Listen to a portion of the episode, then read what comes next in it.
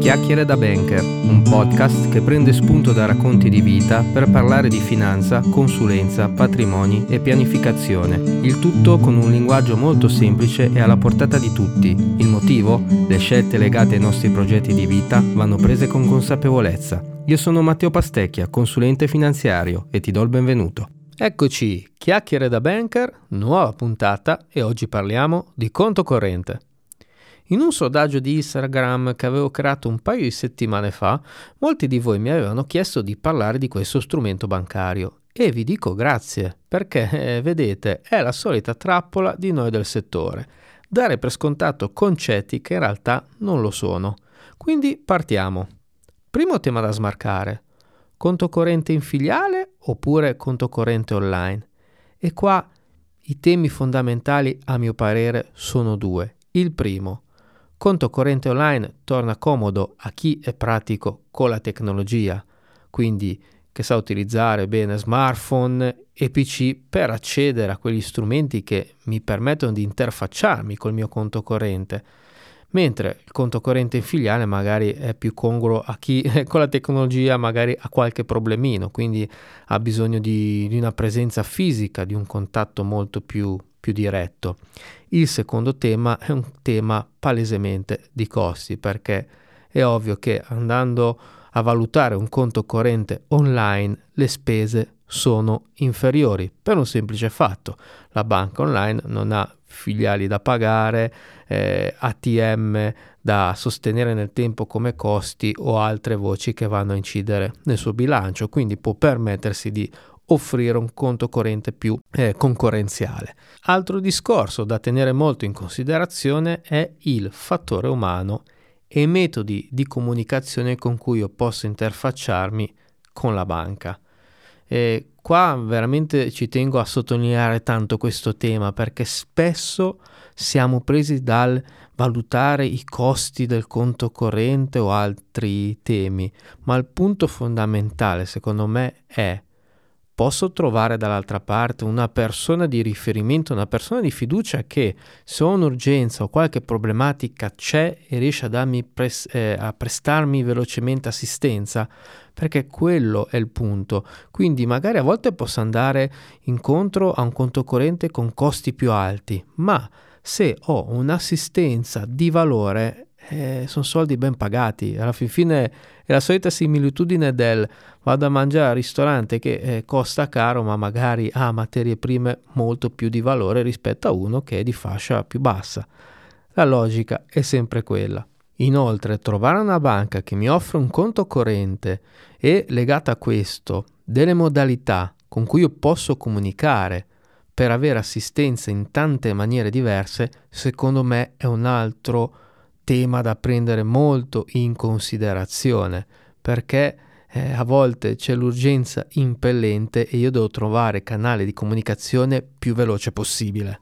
Passiamo poi alla parte più concreta e materiale. Quindi faccio il giro delle sette chiese, come si suol dire, per sentire le varie offerte di conto corrente, ma cosa chiedere di preciso? Su quale tema prestare più attenzione quando vado in banca e chiedo informazioni sul tema? Prima voce di costo, spese di tenuta conto, cioè quanto mi costa mensilmente trimestralmente o quello che è avere attivo il conto corrente presso di voi?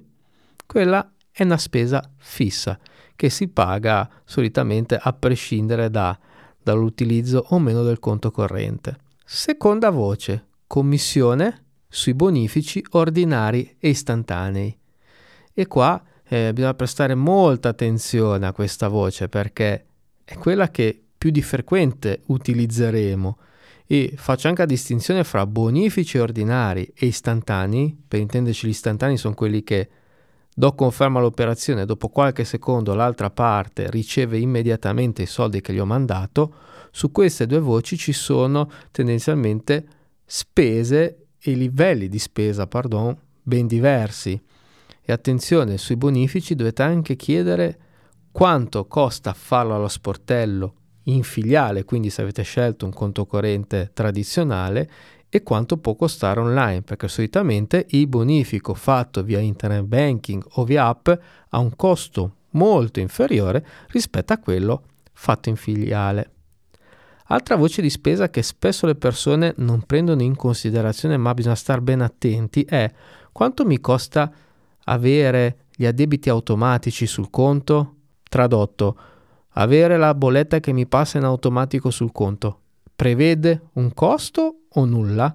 Attenzione, quella è una voce di costo da tenere in considerazione perché mi passa totte volte durante l'anno, tiriamo una riga a fine anno e quanto mi pesa sostenere quella spesa lì in un anno? Tanto o poco? Sono quelli che noi chiamiamo RID poi adesso vabbè tecnicamente hanno un altro nome ma stiamo parlando di quello. Quanto costa far passare il RID sul conto corrente? Quindi altra domanda da fare. Passiamo poi alla voce di spesa che anche questa è, è molto frequente, che è prelievo del contante.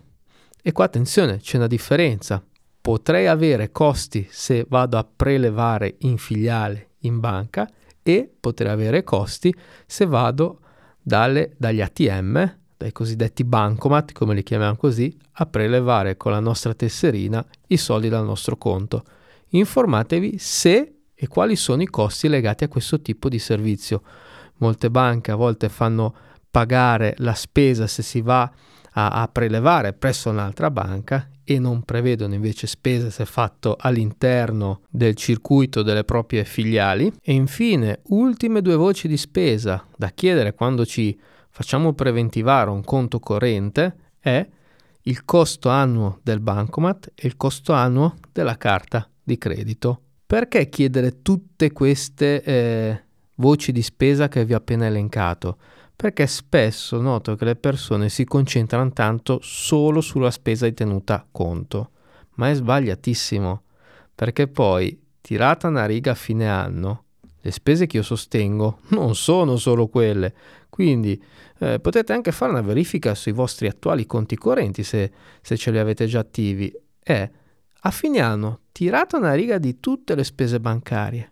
Quanto pago? Attenzione perché potreste avere delle sorprese non da poco, insomma. Arriviamo poi all'ultimo tema che ogni due o tre anni circa torna di moda, che è quello della solidità e affidabilità della banca. Quando noi valutiamo un conto corrente, informarsi o chiedere informazioni su questi temi, beh, mi, mi toglie da un po' di preoccupazioni che eventualmente possono uscire in futuro. Ma per capire come è messa la banca su questi due discorsi, cosa devo fare? Beh, banalmente vi do la soluzione più semplice, eh? andiamo easy, ma la cosa più semplice da fare è internet, browser di ricerca che utilizzate, ok, quello che, con cui siete più abituati e Dentro alla buca di ricerca digitate indice CET 1 e mettete il nome della banca che vi interessa lì troverete un dato sulla solidità. Solitamente questo poi viene equiparato un po' con la media di mercato e vi permette già di capire se vi andate a interfacciare con una banca solida o meno. E se poi mettete nella ricerca indice CET 1 banche italiane potete fare anche un po' un confronto con le altre, cosa che vi consiglio decisamente. L'altro indice che dovete assolutamente cercare su internet della vostra banca o possibile futura banca è l'indice che si chiama Liquidity Coverage. Coverage scritto coverage, detto proprio in italiano alla buonissima. E quello vi dice la liquidità che ha la vostra banca. Questo è un indicatore che si è piuttosto snobbato, ma da un anno a questa parte è tornato decisamente in voga anche perché una banca svizzera ha avuto seri problemi per via di questo discorso. E questo numero cosa vi dice? Vi dice la banca quanta liquidità ha a disposizione per far fronte ai depositi dei loro correntisti. Tradotto, se un domani tutti i clienti di quella banca decidessero di prendere i loro soldi sul conto, la banca ha immediatamente quella liquidità per ridarli indietro o avrebbe problemi?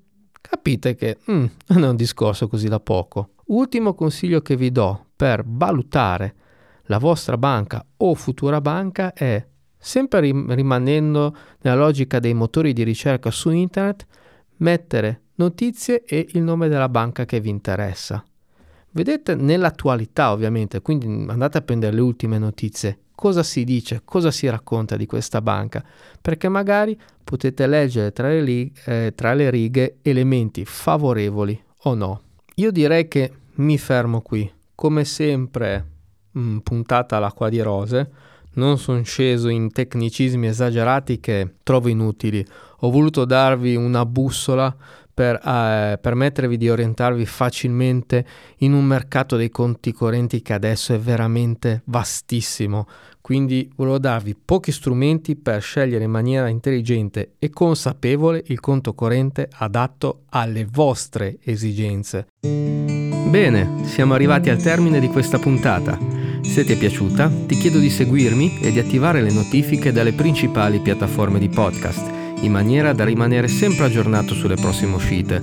Oppure rimani sintonizzato attraverso il mio sito www.matteopastecchia.it. Grazie per l'ascolto e alla prossima!